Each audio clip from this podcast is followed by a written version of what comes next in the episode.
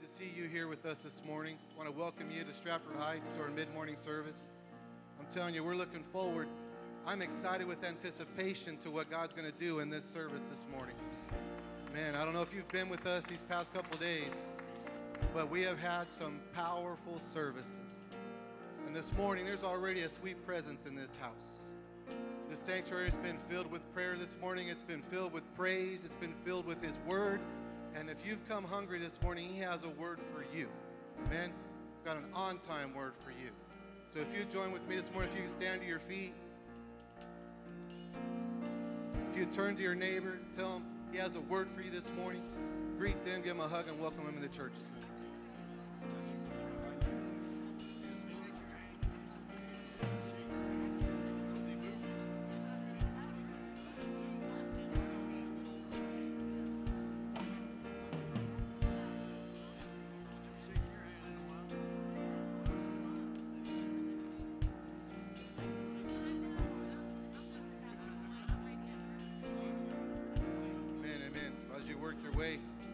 Back to your seats this morning. As I said, I have personally been ministered to. The powerful word that we've received these past few days has my head spinning, and I'm so excited for what God's doing. Thankful for what He's doing here with every one of us at Stratford Heights. We're thankful for the ministry and the word that He's brought to us through Perry Stone. Most of all, this morning, Gary always says about that presence, that sweet presence. We're thankful that He's already here waiting for us this morning. Amen. See, because aside from everything that we receive, it's not about what we get, it's about what we've come to give. See, and we've come to honor Him this morning. And His word says in Isaiah 55, verses 6 and 7 says, Seek the Lord while He may be found how many here know that He wants to be found by you this morning? Wants to be found by you. And it says, Call on Him while He is near. And if I understand His word correctly, I remember reading the scripture. It says that He is at the door to our heart. He's knocking. So the question is, are we going to open our hearts this morning? Are we going to allow Him to come in this morning? We're we going to receive Him this morning? And are we going to pour out our praise to Him this morning? So let's lift our hands in this place and let's welcome the one we've come this morning to worship. Let's open our hearts. Just pour out love offering of praise this morning. Let's pray. Let's, Father, we're just so thankful, Lord, that you would already be here in this place, Lord. That your presence would already be here waiting for us this morning. Lord, and we've come to this place hungry, Lord. We've come to this place, Lord, because we want to get into your presence. Lord, and we need a word from you this morning, Father. We ask that you would speak an on time word to us this morning so that we can learn from your word, Lord, and that we can understand and that we can apply it in our lives, that we can be in that place, Lord, that we're walking in your will and that we could receive all that you have stored up for us, Lord. But better yet, that you can get everything through us that you've always wanted to get through us in the time that we're here to serve you, Father. We honor you this morning. We love you this morning, Father. In the name of Jesus Christ, receive our praise. And the church says, Amen. Let's praise him this morning. Let the family of God give him praise. Give him praise right now. God, we are here expecting. We have come expecting. Give him a shout of praise. We praise you, Lord. We glorify your name. One, two, three, four. Woo. I'm ready.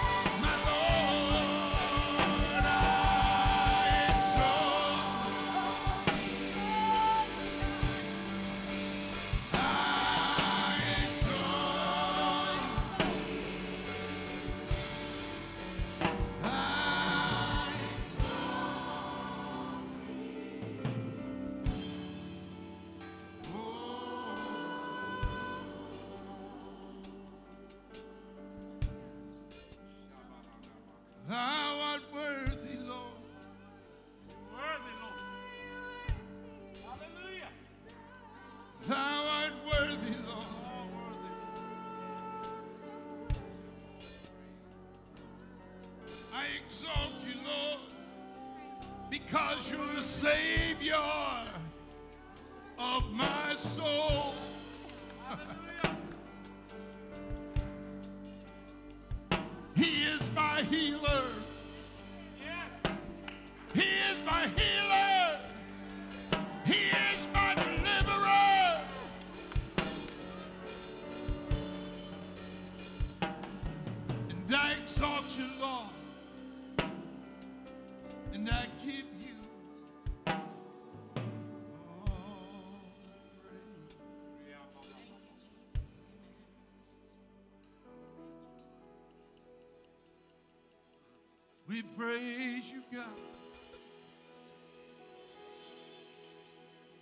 Lord is my shepherd. The Lord is my shepherd.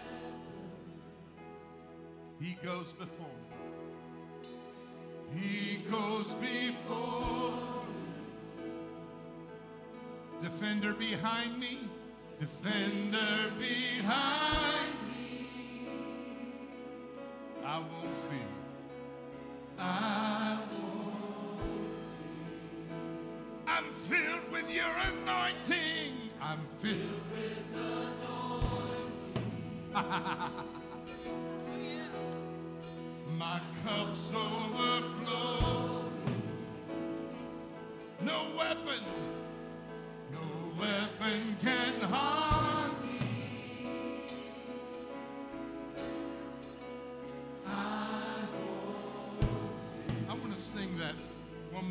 sing it with us.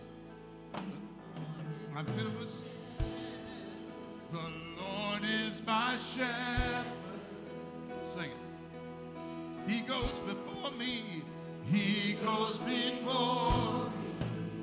He's the defender. he don't let anybody sneak up on you. Woo!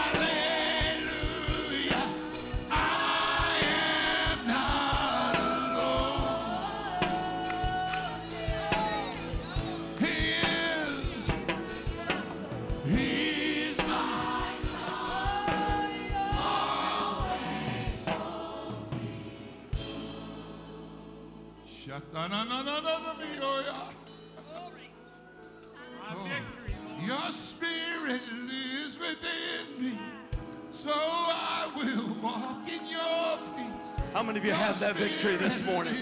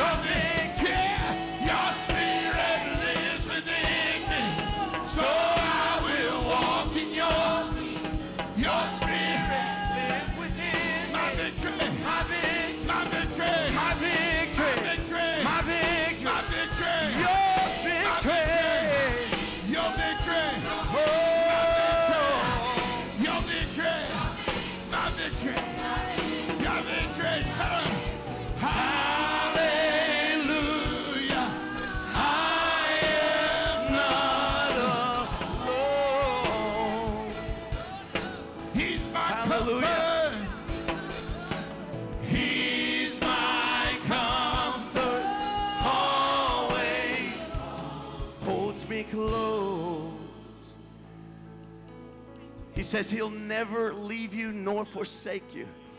I'll go with you all the way to the very end of the age. Hallelujah.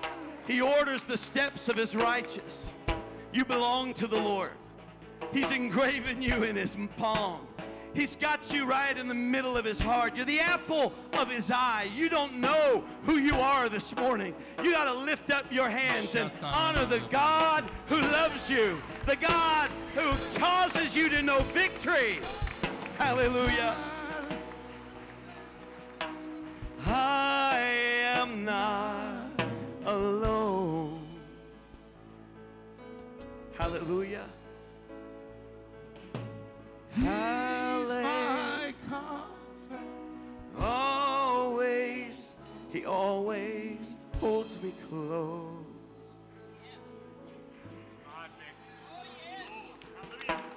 Lift up your heads, O ye gates, and be lifted up, ye everlasting doors, and the King of glory shall come in.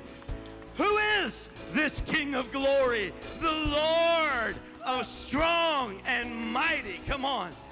Call it out. It's the Lord strong and mighty. The Lord mighty in battle. Hallelujah. Yeah. Hallelujah. Hallelujah. So lift up your head. Woo. Lift up your head. The enemy comes in, the Bible says, and you got to said s- several different ways. He either comes in like a flood or he comes in and like a flood. The Lord lifts up a standard against him.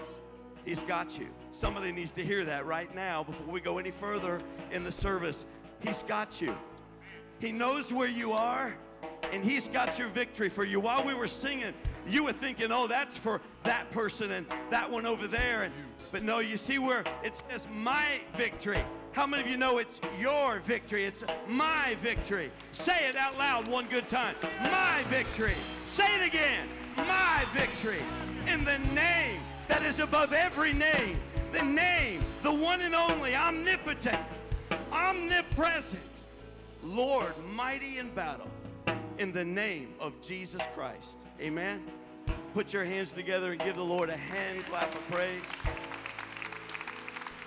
Come on, you can do better than that. We're talking about the King, mighty, glorious, and strong in battle. Hallelujah. Turn to about three people, shake their hand real quick, say, Man, it feels good in the house of God today.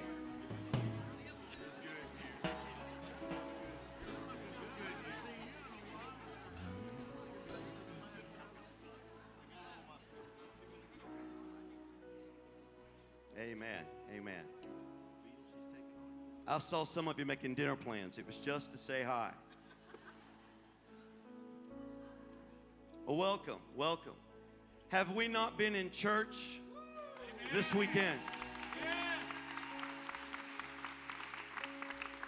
My, how the Lord has blessed and touched in every service. I, I, I'm tempted, though, to do something I ought not to do, and that's that I've, I've had this thing going over and over in my head that I'm going to kidnap Perry Stone. We'll lock him up in the gym and just feed him every day. What a man of God, amen? Have you enjoyed Perry Stone and Perry Stone Ministries with us? Amen. Amen.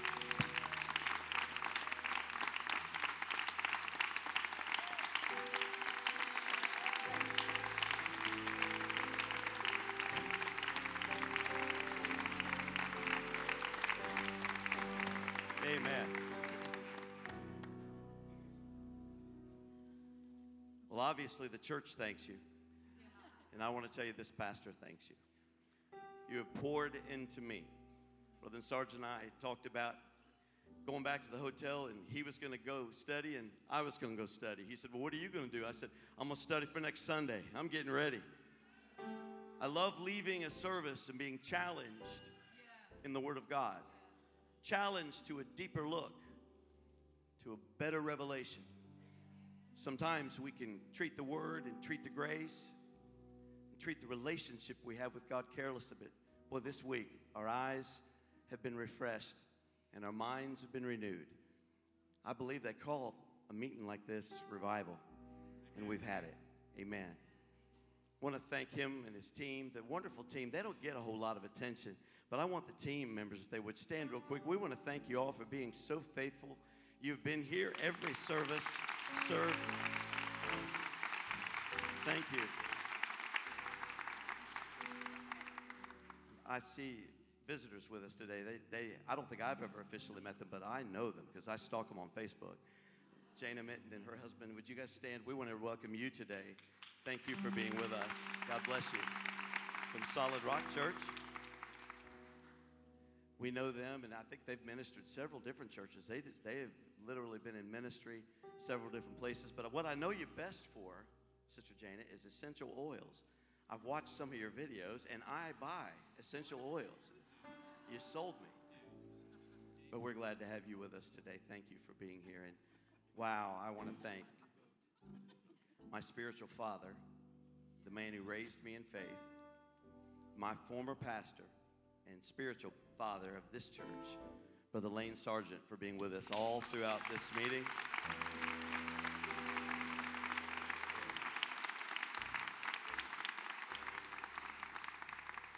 Bible says, give honor to whom honor is due. And I want you to know, I was an 18 year old boy that walked in the back door of Harlan Park Church. Didn't know anybody.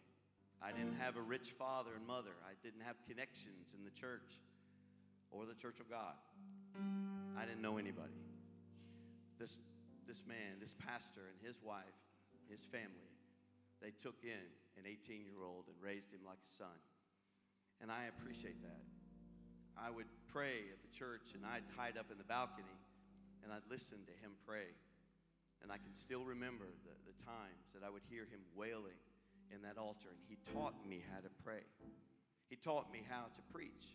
As I said earlier, I'm still learning, I'm still getting better, but uh, one of the greatest preachers I know. But he's a spiritual father to many of us here. I'm being one of them. And I'm thankful when we were having Perry Stone, I got I must admit, Brother Stone, I got a little nervous having you. You're a TV preacher. You're pretty famous. So I got a little nervous. I said, Brother Sargent, get in the car and come up here. So he's helping us. He's hosting, helping us host this conference this weekend. I want him to greet you. Thank you. Pastor, what a joy it is to be here, not just with you, but with the Father, the Son, and the Holy Spirit.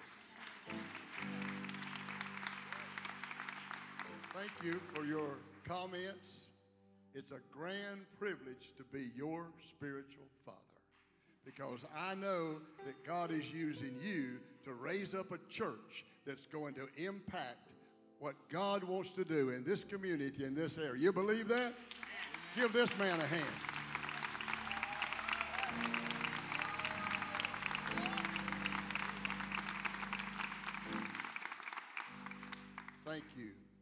Being obedient. Thank you for allowing God to use you. Thank you, Perry Stone, for coming in 1984. As a little young man, just been married too long, had you? He hadn't been married long. And that's when I told you I called and said, Come on up here and the Lord's going to heal you. And Pam told me when she got here, she said, I didn't know who you were, but I didn't like you. I said, You like me now? The Lord healed him, okay? The great thing that happened in five nights of the first part of that revival, we had 57 people baptized with the Holy Ghost. That's why he was here. Thank you for being here. Thank you. What an honor. Stratford Heights, I love you. God bless you. There is nothing ahead for you but great things.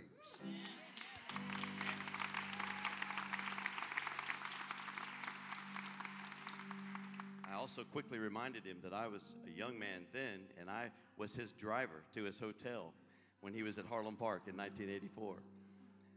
So we go way back. He just didn't remember. but my, have we been ministered to? And so, as our ushers are coming, I want to challenge you this morning to bless the one who's brought the blessing. The Word of God that has transformed and changed and renewed us has ministered to us every service. I've already filled up half of a notebook full of notes. Excited for this service today and for one more this evening. So be here at 6 o'clock and get here early so you can get a seat. But we're so blessed. And so I want you this morning, as you've come and I know you're faithful to pay your tithe, and thank you for your pledges to love my church. Hey, in just a couple of weeks, we're at $125,000. So we're off to a good start. Off to a good start. Thank you for your gifts and your pledges. Uh, we're believing, you know, he mentioned the other evening, I said this in the first service, he said something about a gift, and, and he said, Lord didn't love him any less than he loved these other preachers that had received major gifts, and God ended up blessing him with millions of dollars of gifts and donors. And I sat there on the pew and I said, But Lord, you don't love me any less than you love Perry Stone. So I'm asking for four million this morning. Amen. A testimony that encourages me and inspires me to pray for more, to pray for the best. And so we're asking you today to do your best. I want you to give in our loose offering today. It's all going to go to our, our evangelist. And so we're thankful that he's here, and I want you to show him thankfulness by your gifts today in our offering. So let's do that as we dedicate it all to the glory and honor of God. Father, we come to you. We're so thankful for your hand on every service that has taken place in this church, for every life that has been transformed and changed, for those that have come in decision to make you their Savior. We thank you for those who were saved, those who have been touched and filled with your Spirit, those who have been challenged. We thank you yet for what's to come. We give you honor for Perry Stone and the Perry Stone Ministries. We ask you, Lord, now to let us be a part of not just giving an offering, but Lord, perhaps even meeting a need they have. Let us be used today as we give to the glory and honor of our Savior, our God, in Jesus' name. Amen.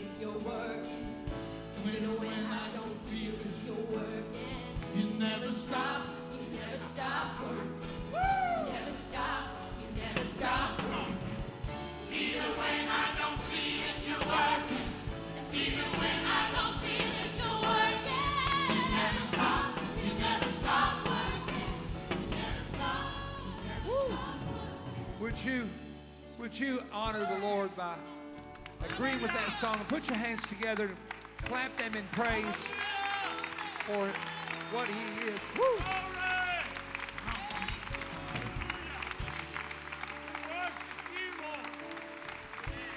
Amen. Amen. Bless His name. Thank you, choir and uh, musicians. What a tremendous anointing they have. I've seen I've seen churches where they had to slowly get the cart of the anointing in the building, slowly move it up the hill. Uh, this this group just starts out with fire. they really do. I'm not saying that. They really do. Okay. God bless you. You can have a seat there. And just two or three quick things before I minister. One is that tonight at 6, uh, for some reason, I have never understood this. I've always liked Sunday night services growing up, they were my favorite. But Sunday night gets crazy, okay? So I just want to warn you in advance. They always call Sunday night, I say they, we started saying this when Dina Russo said it, Perry Stone Unleashed. But I was sitting here in first service, and there is something very unique that I will show you from the Word. And I'm going to show you where we are to spiritually and prophetically and where it's going. And if you have a friend who says the Holy Spirit's manifestation ceased with the completion of the New Testament or in the fourth century, somewhere in there, if they believe that, and there are tens of thousands of people in this area who believe that. You bring them because I'm going to show you something that they don't know. And when I've taught this in past, I have so many of those people that will run to the altar to receive the Holy Spirit because they've never heard this before. Please come here and be a part of that. The other thing I will say, uh, share is I appreciate Pastor Lane, and of course Pastor Ray. You guys are just we're having some we're having too much fun, and uh, I just love him so much. And, and just uh, I want to see a picture of you when you were 20. Do y'all have a picture? Who's the sisters? Do y'all have a picture? Because I want to see him because I know I would recognize him. You know what I'm saying? If he drove me around, I don't forget faces, but uh, this is the face. That's what I'm saying. I'm trying to figure what you look like. You know, you, you, you know what I'm saying. Now, what, now I'm not going to say that. I was going to tell on myself, but I won't tell on myself. But uh, I want to see that. So if you can do that after service, that'll be cool. Uh, also, our team. One more announcement runs the CDs of the services, all of them. And they have them in an album. We do that for your convenience. If you'd like to get an album, please see them at our table. You can pick it up after service and you'll have it. It's a protective album. Look, the picture on it is worth the album.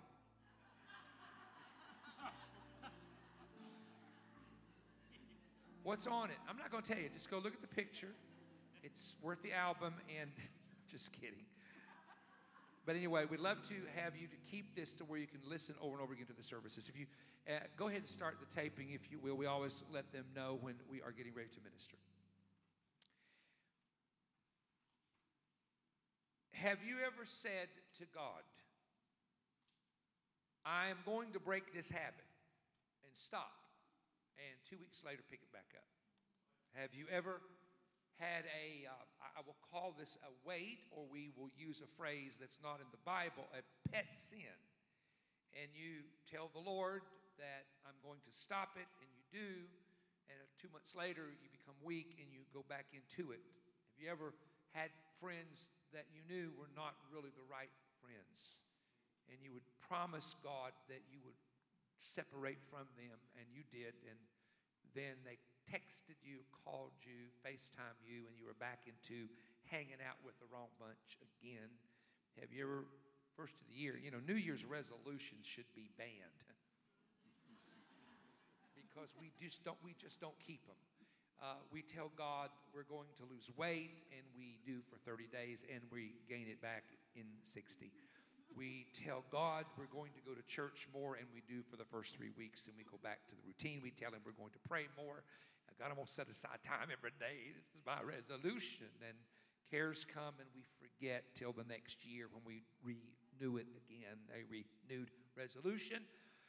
And you tell God that you're going to keep the fire that you feel, and suddenly uh, Six months later, you look back and realize that you're back to the same rut.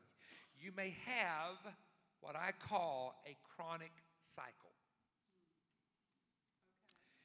And um, you may be dealing with something that I'm going to call a chronic battle. And if you're not familiar what a chronic battle is, it is a repetitive cycle that you can't break.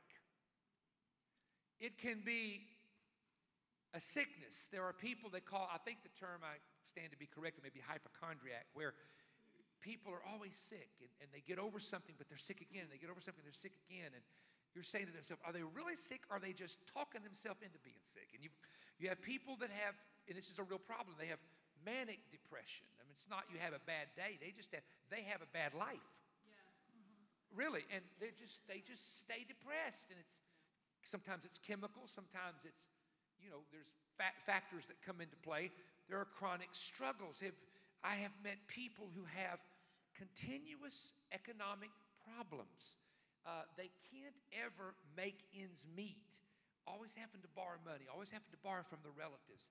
Always having to, you know, have problems. Habits, habits. Just they just they can't break them. Addictions, they can't break them. And and I want to tell you the new addiction. I'm not going to get on a hobby horse, but the new addiction is social media.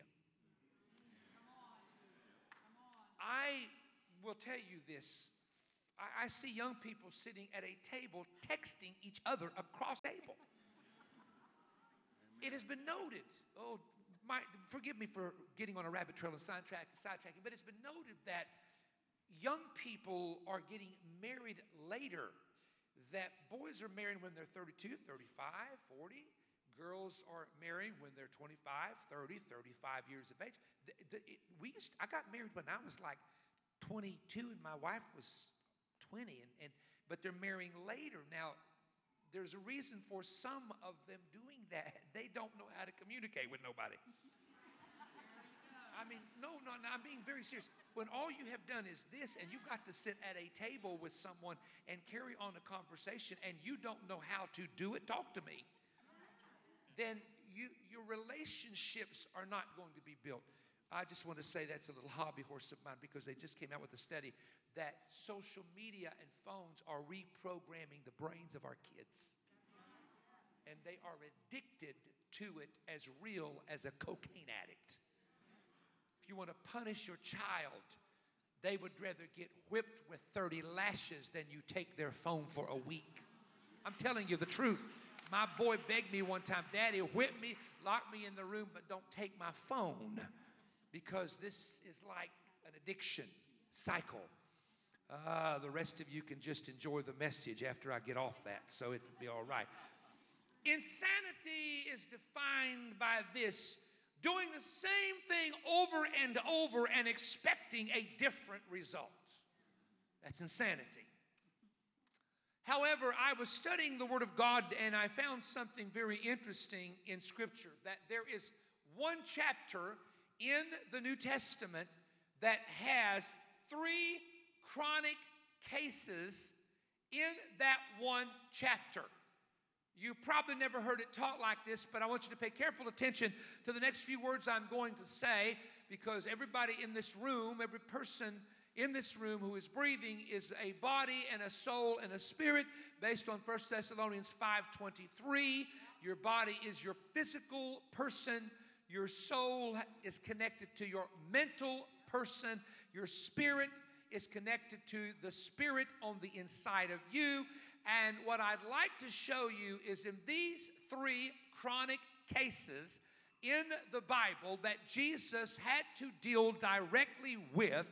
One of them was a chronic case connected to the physical uh, body. A second one is a chronic case, com- con- case connected to someone's mental facility. And the third is a chronic case that is connected to something that we would say is spiritual or spirituality. I would tell you that These cases are found in Mark chapter 5, 1 through 20. This is the mental case of a man possessed by 2,000 spirits. The second case is Mark chapter 5, 25 through 34, which is the physical case of a woman that had a hemorrhage that would not stop, called an issue of blood. And the third chronic battle, third chronic case is Mark chapter 5, 35 through 43, who was a young girl who died after an unknown time of extended sickness. Now, the reason I call this uh, this chronic cases has to do with the length of time that the individual went through what they were dealing with until they encountered the delivering power of the Lord the man of Gadara in Mark chapter 5, and we read about him in Luke chapter 8 28, says this that the man had devils long time long time. This tormenting spirit was not just something that hit him and a week later Jesus shows up and delivers him. This is a spirit that had possessed him for a long time. The woman with the issue of blood in Mark 5, verse 25, had a hemorrhage. Now imagine this, ladies especially, a running issue of blood for 12 years. This is nonstop. She is in a chronic physical battle, chronic physical pain for a period of 12 years. The little girl in Mark chapter 5, verse 23, the Bible said she is battling a sickness, but she eventually died. Now, we are uncertain of how long she battled it. We are uncertain of the condition of the disease that took her at an early premature age, but nonetheless, these are chronic, meaning they didn't just come and get free, they didn't just come and go through something and it got better. These situations were getting worse as time progressed. They were getting worse as the issue continued. They were getting worse because one went from pain to sickness to death. That's as bad as it can get. So, I would like to ask you a question, and I want you to think about, think about it in your mind. What have you been fighting for a long time? What is it that you uh, deal with that you don't tell people about because you would be quite embarrassed by the revelation of that thing to even some of your closest friends? What is it uh, tortures you and torments you that you medicate. You, you take the medicine, you take the medication so that you don't have to think about it, so you do not have to deal with it. I deal with, I have a, it's not our ministry, we bought a huge house for a group called the Women of Hope, and these are ladies that deal with uh, uh, different types of addiction. Some come in under alcohol addiction that led to drugs, but most of them have a very serious drug issue. And I've asked them on different occasions. I've talked to Miss Connie and Brother David who were over it, and I said, I want you to tell me why people do what they do. Now, these individuals, one of them got off the program, off the program. This girl loved God. Her, her and my wife would work in the garden down there below our little ranch and go out there and she'd just take her hoe and she'd work that garden and sing to Jesus. But she went to a man's house and this man had some real high powered medicine and she took it and didn't know it was going to kill her. And she dropped dead. And it was one of the most tragic things. And we've had two of those women who came out of there. There may have been three total, but two that have come out. Most of them do great. But you have some that go into a setback. And see, when you've been delivered from drugs and you've gone through 18 months of, of deliverance, your heart cannot take a hit that sudden with the same drug you took before. And most people don't understand that. And that's why some addicts that go back to it end up dying when they go back to it after six years and seven years because their heart cannot take, their body cannot take what it previously was able to put up with. But Miss Connie uh, and Brother David said this, and I want you to hear my heart for just a moment in this issue. They have said that most of these women have a pain that's either an emotional pain or a mental pain not always physical, but they have had bad relationships most of their life. They have a husband that beat them and abused them. They've had maybe numerous abortions, and the guilt of that overwhelmed them. And said, What happens to them is it's not that they are trying to kill themselves, it is not that they even see a big danger coming ahead of them. They are trying to medicate a pain. Are you listening, somebody? They're trying to medicate a pain, they're trying to medicate an emotion, and they think the deception of drug addiction is that you think that you are functioning better because something has been numbed. Now, let me talk to you. I don't know why I'm on this, but I've got to stay on this for just a minute. You see, the reason that that that that I think the enemy would take a person into a high level of addiction. Now, track with me is because you are made in the image and in the likeness of God. Every person in this building, body, soul, and spirit, it doesn't matter where you got black hair, gray hair, brown hair, red hair, no hair. It does not matter if you're large, wide, short, skinny, tall, it doesn't matter. You're made in the image and in the likeness of God. And Satan despises the image of God. Now, track with me here. So, if the devil is unable to overthrow and knock God off his jasper throne in heaven, if he is unable to pull Jesus down and throw him through the universe to a lower level, if he's unable to take on the Holy Spirit's anointing, then what he does is goes after the thing that God loves the most. And I'd like to tell you how much God loves you. For God so loved the world that he gave his only begotten Son, that whosoever believe in him should not perish but have everlasting life. And thus is the enigma of iniquity and the enigma of why it, the enemy attacks. And here's the exposing of it because drug drugs alter the image of God in you. You are not you when you're on drugs. You are not you when you're drunk. You are not you. I remember when my boy would come in high as a kite. He was smoking dope, taking pills, and drinking Jack Daniels at the same time. And it's a miracle of God he didn't end up dead. But I remember him coming in, and I look at him and say, That's not my boy. There's something that's got a hold of him that's altered that funny kid I like. That, that kid that's got dry humor. That kid that can put you on the floor making you laugh. And it took his humor away from him, it took his joy away from him, it took his desire for living away from him. When your boy is a teenager and he looks at you and says, Daddy, I feel like I want to die, I want you to know that's not normal for a kid to look at their parents and say, I feel like that I want to die. But I come by to tell you the devil is a liar in the name of Jesus.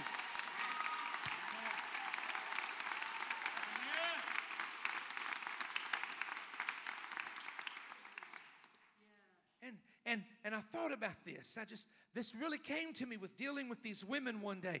Satan hates that image of God. And when you are at peace, that's the image of God. And when you are talking about life and enjoying life, Jesus said, I come that you might have life and life more abundantly. That's the image of God. The kingdom is not meat and drink, but righteousness, peace, and what? Joy in the Holy Ghost. When you have joy, that's the image of God. When you want to get with those grandbabies and hold them and, and play with them, and you got a heavenly Father in heaven that wants you to crawl up in his lap and worship him and tell him how good he is.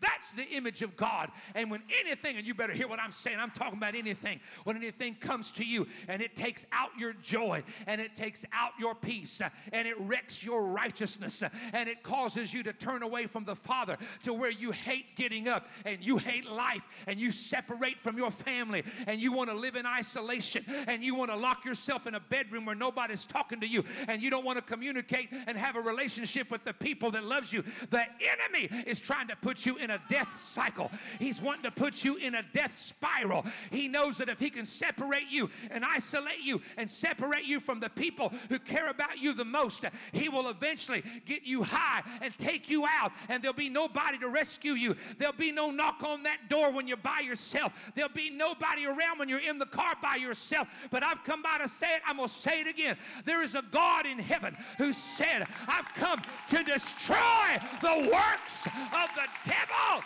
Jesus is a devil wrecker. Come on. I said Jesus is a devil wrecker. Jesus is a demon stalker. Jesus is the only one who is able.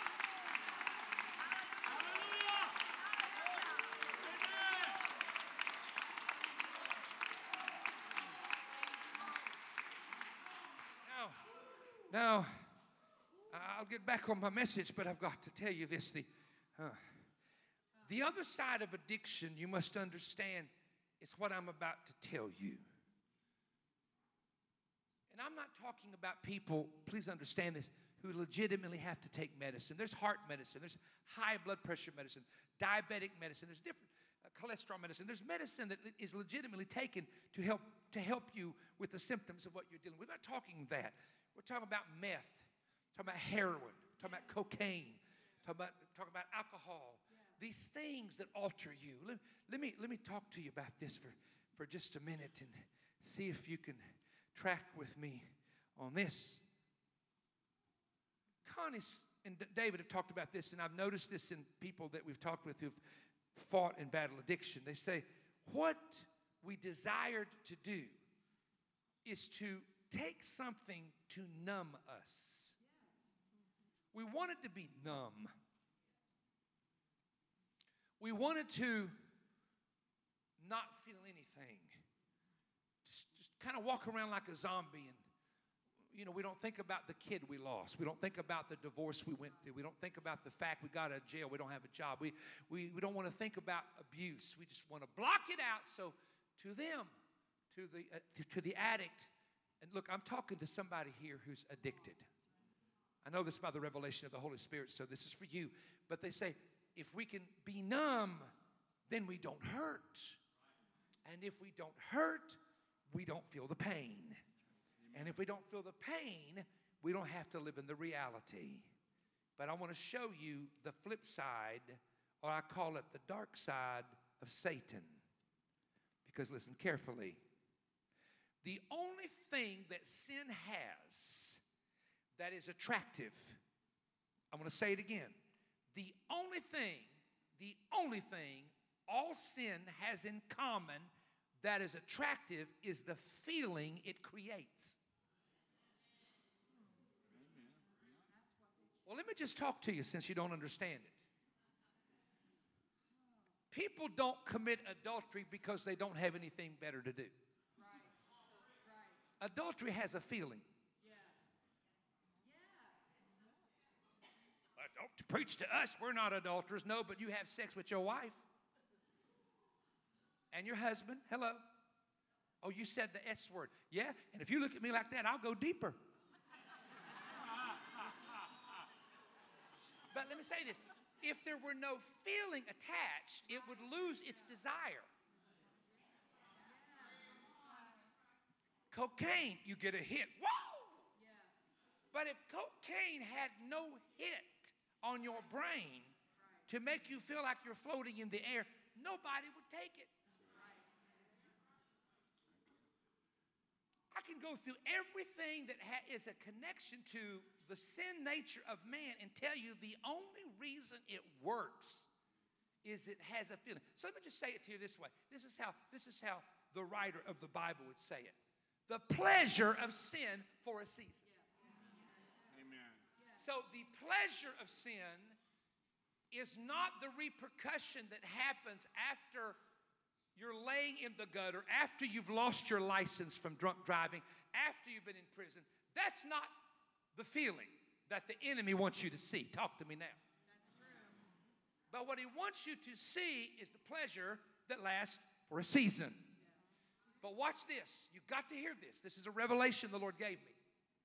He said, Son, I want to show you from Satan's perspective why he wants to keep people numb.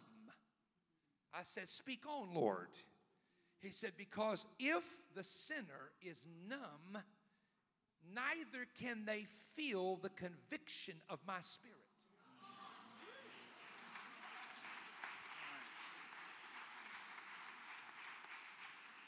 Because most people who've ever come to know the Lord that really had a radical conversion will tell you it was the Spirit of God that came to them while they were sitting there that put the weight of their own future on them, showed them their possible destiny in eternity. Here's how the Bible says it godly sorrow. And how many of you know grief and sorrow are an emotion? You don't believe it? Go to the funeral of your loved one that just died and see how you feel looking at them, knowing you'll never see them again. There's grief and sorrow connected with death, it is an emotion. And the enemy, what he does, and I don't know who I'm talking to, I'm telling you, I went off track with this message for a reason, and the Spirit of God knows why. The enemy is trying to keep somebody in this room high and addicted in the deception of thinking that you cannot function unless you are in that addiction.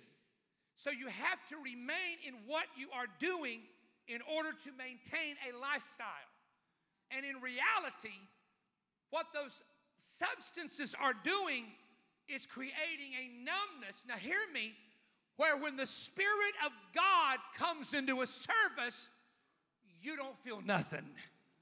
When conviction is upon you, am I talking to somebody who's been there before? Am I, am I talking to somebody that's been through what I'm preaching? That when the Spirit of God comes to you and people are saying, Baby, why don't you pray? I don't feel like praying. Sweetie, can't you feel what I'm saying? Here they are weeping around you, crying around you. The anointing is all around you. And yet you're looking at them with glassy eyes like a deer in headlights, and you don't feel nothing. But I'm going to tell you how I'm going to tell you how powerful God is. I'm just going to stop right here and give you a story that I'll go back to my little mini message on, on chronic battles. I'm going to tell you how powerful the God we serve is. When Floyd Lawhon would preach up in Chicago, Illinois, for Brother Steele, Brother Steele had a downtown church, and all of Brother Steele's people were former street people, drug addicts, and alcoholics. Brother Steele had a little old church, but it was packed with people. And they'd have revivals sometimes in the winter, because believe it or not, way up north, they come out better in the winter than they do in the summer. It's really true. And so they were having a revival Brother Lawhon. Brother Lawhon said Brother Steele had a custom that when a sinner man would come down to the altar, he didn't care what he looked like, he didn't care how bad he was, he'd walk down there and hug him and kiss him right on the cheek. Now, someone said that's a little weird. No, it's not, because some of those people had never been loved. They'd been abused all their life. And when they felt a man hug them like a papa and kiss them on the cheek, they would all break down because they felt love for the first time. Are you hearing what I'm saying? And everybody in that church had been kissed on the cheek and hugged by him at some point, and they're all saved, full of the Holy Ghost and the power of God. And Brother Lawhon said, I used to go back every year, and I said, Brother Steele, where's that couple and that couple and that couple? He said, Oh, they got, they got blessed financially. They live in the suburbs now. They got good jobs. And these are people that were living on the street. One night, as Lawhon is preaching, the doors swing open, and the place is packed. And when the doors swing open, he looks and there's an old man with hair all the way down the back of his leg. He's got a, a beard that is just totally matted. And you listen to me, he smells like manure and vomit at the same time mixed with alcohol. And when he opens the door, the smell is so bad that the people turn in the entire church because the wind is blowing. They, they turn in the entire church, and people in the back start making faces. And these are people who've been on the street. This man comes, looks around, plops down on the back seat. Mm. So when Lawhon got through preaching, he gives the altar call. This old man, old man, blue old beard, covered with hair, had hair hadn't been cut in months, beard hadn't been shaved in probably maybe even years, hair down the back of it. He comes walking down like this. And everybody's waiting to see what Brother Steele's going to do because this man smells worse than anything they've ever smelled in their life. And the man gets, usually Brother Steele's already meeting them when they're walking down the aisle. Steele is still sitting up there. Halfway down the aisle, he's still sitting up there. The guy gets near the front, and the church is just waiting, wanting to see what Pastor's going to do. And Pastor, in his mind, is thinking, I can do this, but I can't do it with this man. I am almost about to throw up and gag. And then he got to thinking, what would Jesus do? And they say, Lawhon said he jumped off the platform, ran down there, draped himself on the guy's shoulder, and the church had never done this like this. Usually they clap and hallelujah. They jump to their feet and start hollering and screaming. because they knew how tough it was for him to do that. They prayed for that man. The man wept and cried and left. Now, revival continued on, and the next night, the next night, a man walked in and he had a suit on, and he's sitting in the church service. And when he came to the front to shake hands with Brother Lawhon, pastor, he looked at them and they said, Well, sir, good to have you tonight. Where are you from? He said, Well, I'm from here. He said, Is this your first time? He said, No, I was here last night. He said, Oh, you were? We didn't see you. He said, Oh, yeah, you did. He said, I'm that man you prayed for. They said, You can't be the man. The man we prayed for last night was 80 years of old. He says, Oh, no, I'm in my 50s. He said, Sin made me look that way. He said, When I got saved, I went and got my hair cleaned up, got a haircut. He said, I used to be a businessman in this town. And he said, I got on alcohol. And it lost my family, lost my business, and lost everything I had.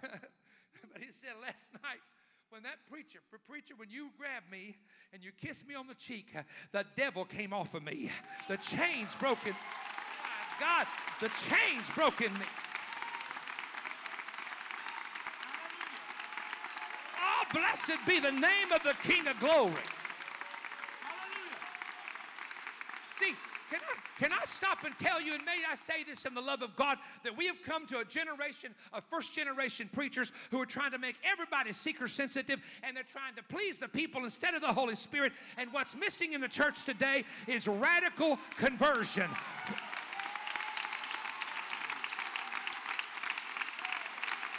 Look, if you don't mind, if you don't mind, I want to preach this for just a minute. Nowadays, I know of churches, I don't preach there because they wouldn't have me preach there.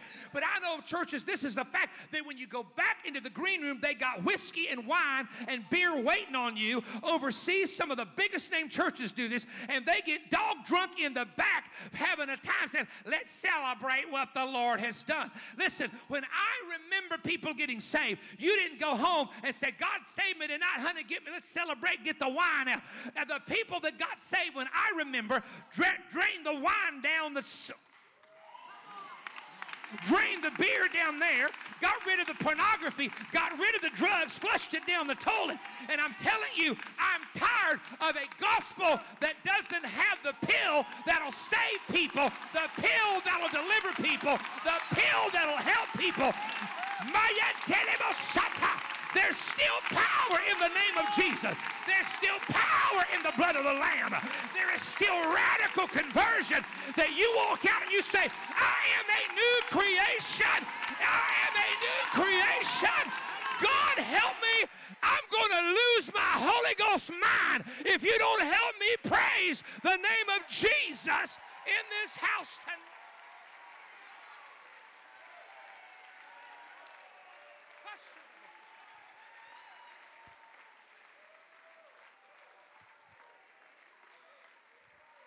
See, see, you see, I want you to understand, I want you to know, I want you to hear this that the God who, who exists can be felt. I got so tired of people saying, well, it's not about emotion now. It's not about feeling. No, it might not be about emotion and it might not be about feeling, but when Jesus touches you, you're going to feel it.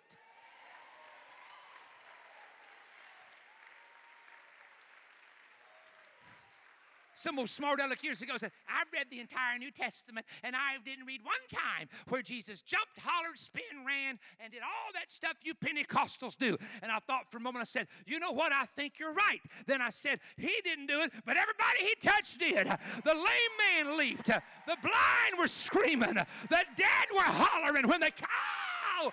Ow! Glory to the name of Yah.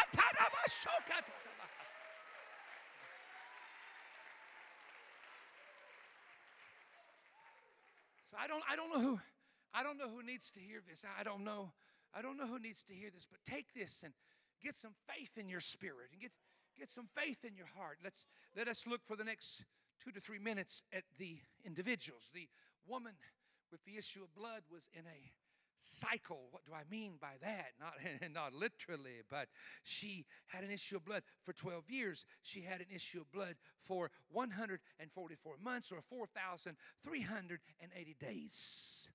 a issue. This does not mean that she went through a rough monthly period. This means every single day she's there's spots of blood every single day. She can't get it to stop. And the word suffered, the Bible says in the King James, she's suffered many things and many physicians. That word suffered is an odd, it's an old English word, but in Greek it means painful sensations. That she's going to doctors and all it does is create painful sensations. 12 years she spent everything she had going to the and back then they didn't know how to cure these things and they went but she'd go to doctors and try this and try this cure and some cures we would call today uh, quack cures nothing no evidence it would work but mix this with that and drink this with that and put a little herb in that and she just was not getting better but the bible said she grew worse but i want to key up on the fact of how the king james says or the bible says she had a issue of blood. Didn't say she had a hemorrhage, but she had a issue. Now, I want to tell you that there are people in this room that are having chronic issues. And, mm, and if you don't deal with your issue, your issue going to deal with you. Hmm. What is an issue by definition? It's uh-huh, something that goes forth from you, something that flows out of you. That's the definition of the issue of blood. It flows out of you. May I tell you that the Bible says, out of the heart proceeds. All the negative things, all the sins of the flesh, the Bible tells you, proceedeth out of the heart. May I tell you, your issues are in your heart. Yeah, yeah, yeah, yeah. And so, so, so think for a moment. Let's just we're gonna we're gonna take these and compare it to people today. An issue. You got to deal with the issues. She had to deal with the issues. She had a repetitive cycle for 12 years of the same issue, and she wanted somebody to help her get rid of that which was continually flowing from her that needed to stop flowing from her. And the only way you're going to do that is to change something and bring healing somewhere. The second one, the second individual, was the man in the graveyard. And uh, scholars are, con- are very intrigued by this man because it says he has a home. When he was healed, Jesus said, Go back to your home. And he had a home somewhere in the area.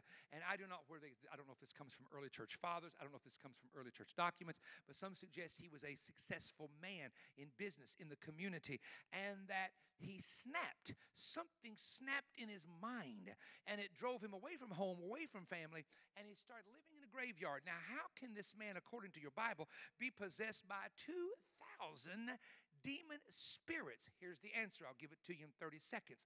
They did not embalm people in that day, they buried them with the blood still in their body. Therefore, when the demon spirits who possessed the dead person, they remained in or near that body, they buried people in tombs. The man is living in the tomb, so everybody possessed with a demon, when the demon went out, found somebody to go into after the person had died. And there were hundreds and hundreds of people buried in these tombs because I've been in them in Israel, the, the excavations, I should say. So, so he's getting possessed by people. Now, watch this that have died who were possessed by demons, and the demons have nowhere to go. So they're going into a man who the Bible says is living among the tombs. Notice it's something from something dead that is still activated after something dead has ceased, yet something is still activated that is keeping this man controlled by spirits. Uh, and I want to remind you that a, and, and let's talk about this graveyard, that a graveyard is only a place of memories. That in a normal graveyard, life does not exist in that graveyard except the person standing that's living that's looking at the grave. And so this you, you cannot, I'm gonna say it this way because I want to make it practical, but you cannot live in the past memories and expect a deliverance. Because what will happen to you, what will happen to you is the entire time that they are praying for you, you will say, Well, you know why I'm this way? Because my daddy did this to me. And you know why I'm this way? Because my mama left me. And you know why I'm this way? Because my siblings always talked bad about me. And you know that my stupid cousin molested me when I was just a kid. And if you live in memories, and this man is in a graveyard surrounded by dead bones, that only were memories of a life that once was. And you cannot go back. I'll just say it this way Aren't you glad God does not consult your past to determine your future?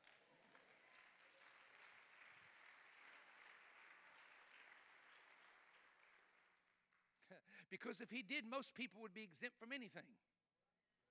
They'd be, whoop, not the right word, but most people would be just cut off from anything that they could do. Now, this man is doing two things. Watch carefully, and we'll get to number three. He's cutting himself with stones. He's a cutter. I don't know if you're aware of this, but this generation cuts themselves.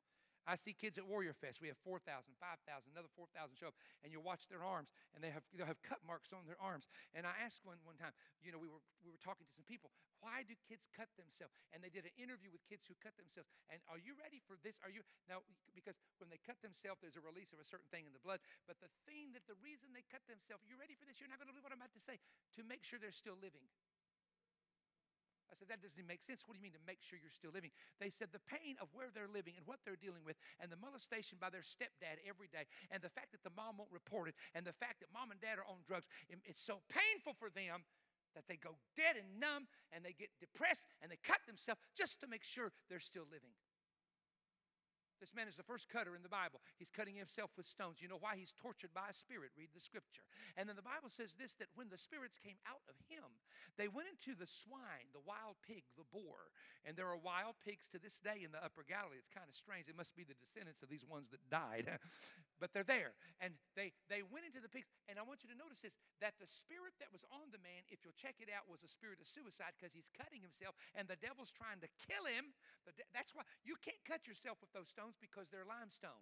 It's not volcanic rock. It's not flint rock. It's limestone. I've been to the cave where the man was. I've been to the area where the graveyard was. It's limestone. It's very hard to cut yourself on soft limestone. You can chisel soft limestone. That's why they, that's why they made the tombs. They cut the tombs out of the limestone. And so the man's trying to cut himself with a weapon that, that is ineffective. If he'd had a weapon that was effective, he would have already killed himself. But when the demons came out of the man, the pigs had no willpower, and the pigs literally went so crazy that they drowned themselves in the sea. Think about this. And so they did what the man didn't do. The man was unsuccessful in his suicide attempt, but the demonic, uh, pig, the pigs had no willpower. And so when the de- demons went crazy in them, they literally uh, drowned themselves in the sea. Are you listening, somebody? So the spirit that was controlling the woman was an issue, an issue of blood.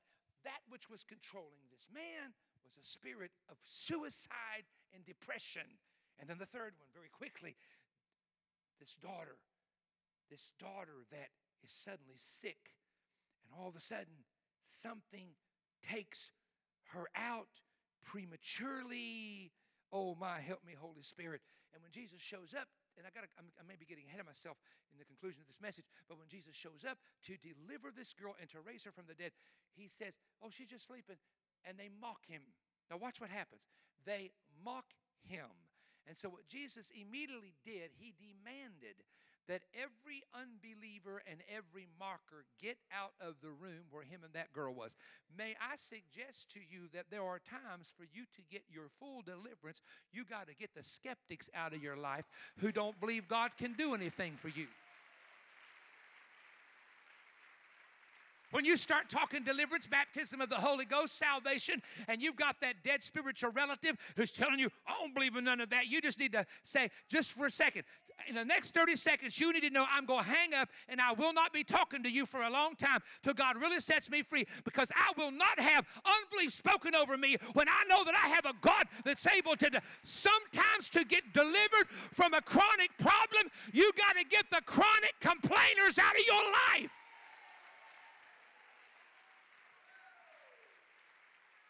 Mm. Let me say it this way. Let me say it this way. You, you can become you can become so used to negative people and so used to chronic complainers in your life that you never expect your breakthrough. You just don't believe it's going to happen. I just want to talk to you about worship for a moment. Can I just throw worship in here?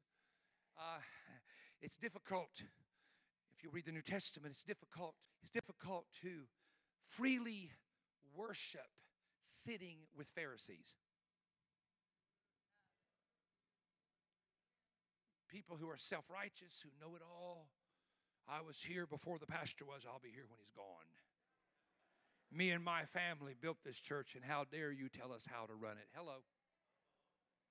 And you'll discover that when Jesus had Pharisees in the church service, that it was difficult for anybody to worship because when they tried to, when a woman poured expensive ointment on the feet of Jesus and cried and washed his feet with tears, Judas, who had a backslid Pharisee spirit on him, said, Why don't you think we should have sold that and given the money to the poor?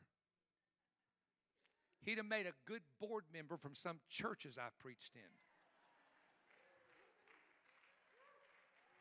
Because let me just tell you a story because in my earlier days, I went to churches where the place was packed, uh, police are directing traffic, and night after night we're having big revivals, and the pastor would say, This offering's going toward the evangelist. And it got toward, half of it got toward me, not all of it.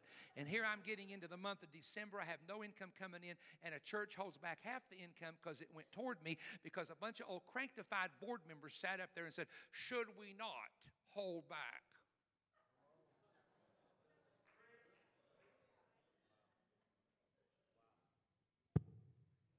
You don't want me to tell you what happened to those churches who did that. I'm not going to go there. I'm not going to go there because it would sound like I'm being a little bit arrogant with it, a little bit bold, a little bit puffed up, and I'm not. But I'm come by to tell you that if there are people in your life and you're trying to walk with God and they're hindering you and you're trying to serve God and they're fighting you and, and they are, I'm not talking about leaving your husband, leaving your wife and throwing your kids in the garbage can and walking off for somebody else. I'm telling you though, if they are friends in your life and they are not encouraging you and they're not saying to you, well, honey, if that's your thing, go for it. If they're not speaking life over you, they're going to speak death over you. And I've come to tell somebody that Jesus said, I am the way and I am the truth and I am the life. Why don't you get away? Why don't you get away from some blood sucking ticks and start hanging around some life speaking people who will speak life over you that God is going to help you get out of the mess that you've been in? Now, somebody needed to hear that right there, and you just need to go ahead and praise Him. Hallelujah. So here's what Jesus did. I'm almost done, but here's what Jesus did. Number one, with the man, he rebuked the demons. You foul spirit, come out! It's rebuke. And the man was delivered. With the woman with the issue of blood, she touched the hem of his garment. So it was contact through faith and through the authority that Jesus had. So she made contact in faith with his authority. And we could say today that laying on of hands is making contact with the anointing, with the authority that Jesus has given the body of Christ. The woman, the little daughter who had died, he spoke life. He commanded her, come back from the dead. Now, in, in, there's two things involved here. There's two things involved in most deliverances from anything. And number one is, well, three. Number one is faith. The woman with the issue of blood said, If I can touch the hem of his garment, I shall be made whole. That was faith. You have to believe. Faith is believing. You just have to believe. God's going to do this. I'm tired of this. God's going to break this through for me. I, I, want this. I want this. I want this more than anything else. God's going to deliver. And the second thing you have to believe and you have to understand is the power of the prayer of resisting the enemy and rebuking the enemy. So there's a faith involved and there's a prayer involved. Then the Bible says this the yoke shall be destroyed because of the anointing. Now there's another level here that I want to talk about for just a moment. I'm going to get I'm going to tell it in a story. and that is the power the internal supernatural power of this book, the book, the Bible. And if you can read it and get it out of your head and into your spirit, amazing deliverances will begin to happen automatically. I'm going to try to go from memory. I usually do this with notes, but I think I can go through most of it. Many, many years ago, there was a man named Clyde Thompson whose family was dedicated Christians. They would go to church every Sunday and invite him to go, but he would always go hunting or fishing. He never did want to go to church, wasn't interested in church. kind of was mocking toward church. Parents went to church, came home only to find the police officers there late in the evening arresting their son because he had murdered some people while he was hunting. Actually, shot him, not by accident, on purpose. They charged him with murder and sent him to Huntsville, Texas, which is a big federal prison. I preach in Huntsville every year. I've, I've seen these prisons. And they sent him there, and while he was uh, uh, in prison, and actually they were going to put him on death row, he was in prison, but at, while he was in prison, he killed two more men.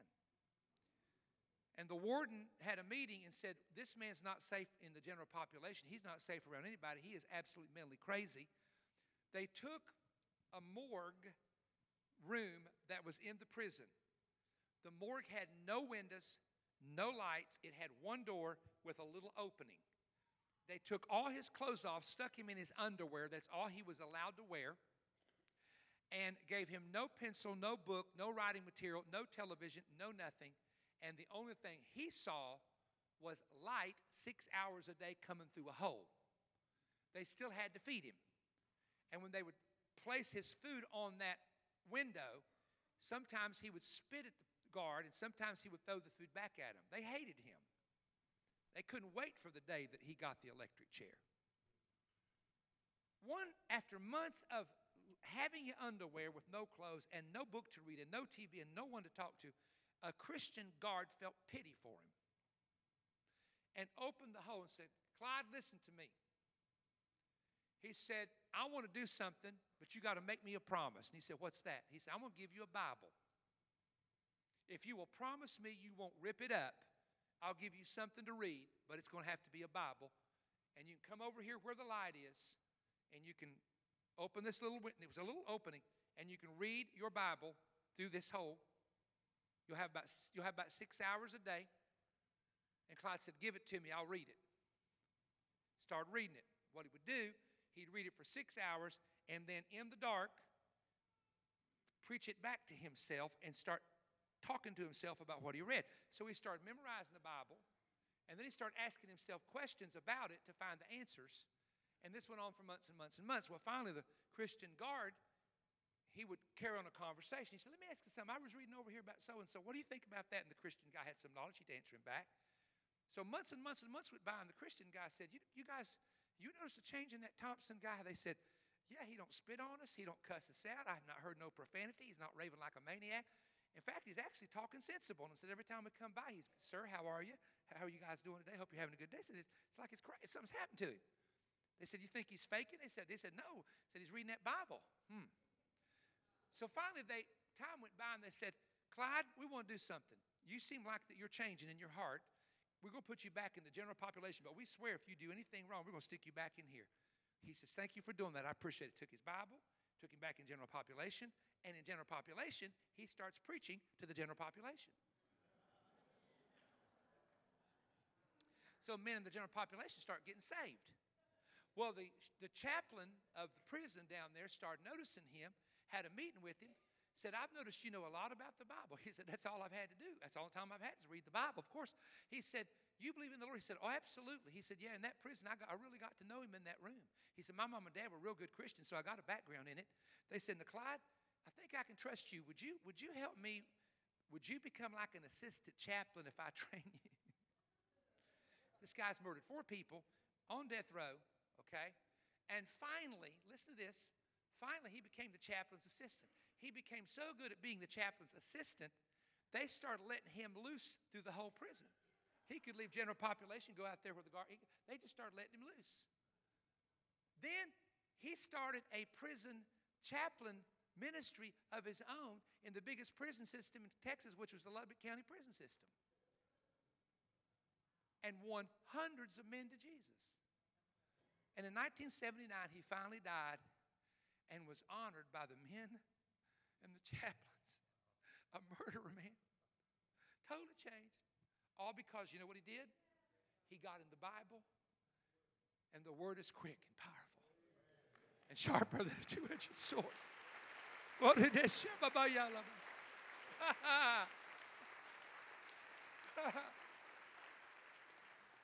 And my, my, my, my closing remarks for you this morning is there is an answer to chronic battles. And that is your faith in God, your, your knowledge of the word, the rebuking and resisting of the enemy, and the power of the Holy Spirit that can come that quick. I want to do this right. I know it's Sunday morning, and I know, you know, most of the time we're all different on Sunday morning. We come Sunday night, we hoop and hollering. But I want to say this. Someone, someone here needs this word. And someone here, while I have been preaching, I got on this, uh, that one part, that one part, that's not, that was not in my notes at all. And I know the Spirit of God leads you in a different direction when people are there that need something particular. I want those of you, and I want the prayer team to get ready. I want all the ministers and the staff to get ready. I am going to ask you, first of all, we're going to start praying. And as I start praying, if you need this message and you need God to break a chronic problem, come out of your seat because everybody will be seated. You can make it out. Come up to the front of this building while I'm, I'm praying. This is the moment. I won't have a second altar call unless the Lord says so. This is the moment. You must do it right now. Would you come in the name of Jesus out of the seat where you're at? And if you don't want to come by yourself and you want to bring somebody with you, that's perfectly fine. But start coming. The church, start praying with me out loud. I'll call the altar workers up in just a minute after the people get there. Father, I come to you right now. This is very, it's a really important message. And I absolutely know in my spirit somebody's going to get help. Somebody's going to receive deliverance. Somebody's going to receive the power of God to set them free. Do it in the name of Jesus. I love the way people are coming and just kneeling down at the altar. Now, now, is everybody here? Is everybody here? Now, I need at least 30 church folks, staff, secretaries, altar workers, get down here and get behind these and start praying with them. I'm going to pray for them in a moment, but I want you down here right now. Thank you, Jesus. Thank you, Lord. Thank you, Lord. Every one of you that are here, I want you to open up your mouth and open up your heart. I want you to cry out to the Lord. I want you to ask God for help. I want you to ask God for help from addiction. I want you to help, ask God for help from bondages. Everybody stand to your feet. I tell you, there's an oh, there's something happening here right now. Oh, oh God. Oh God. Now,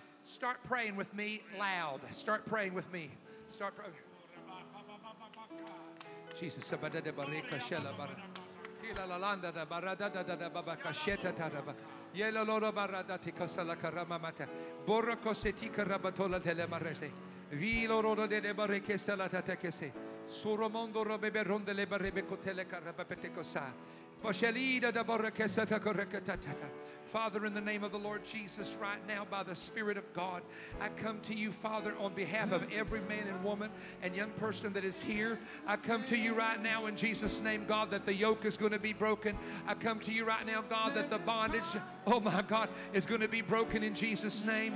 Open up their heart, God, loose their spirit right now. Come on, everybody in the altar, lift up your voice and begin to pray right now. Lift up your voice and begin to pray right now in Jesus' name. I loose you in the name of Jesus. I release you in the name of Jesus. Be set free by the power of the Holy Ghost in the name of Jesus. Oh, come on, don't, don't quit praying. Obey God. Lift your hands and pray with them, everybody. Come on, lift your hands. There is power in the name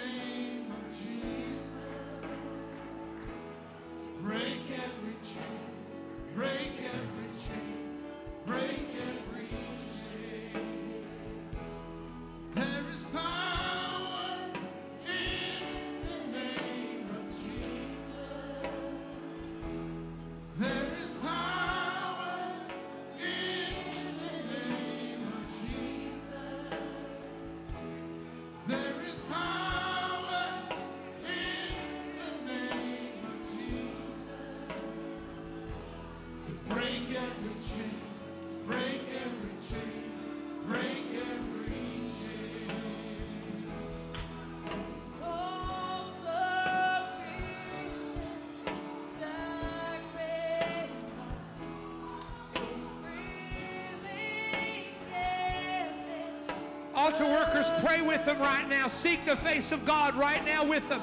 Be delivered in the name of the Lord. Be set free in the name of the Lord. Be helped in the name of the Lord. Jesus, in your name, do it, Lord.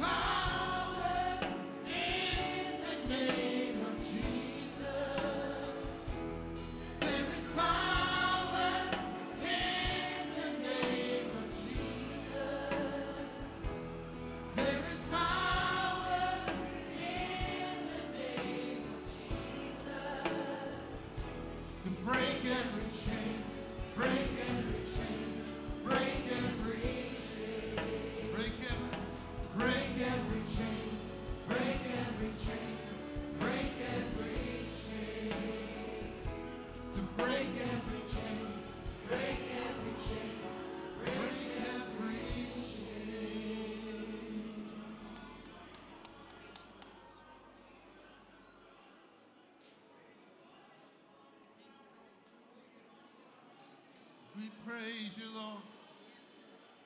We praise.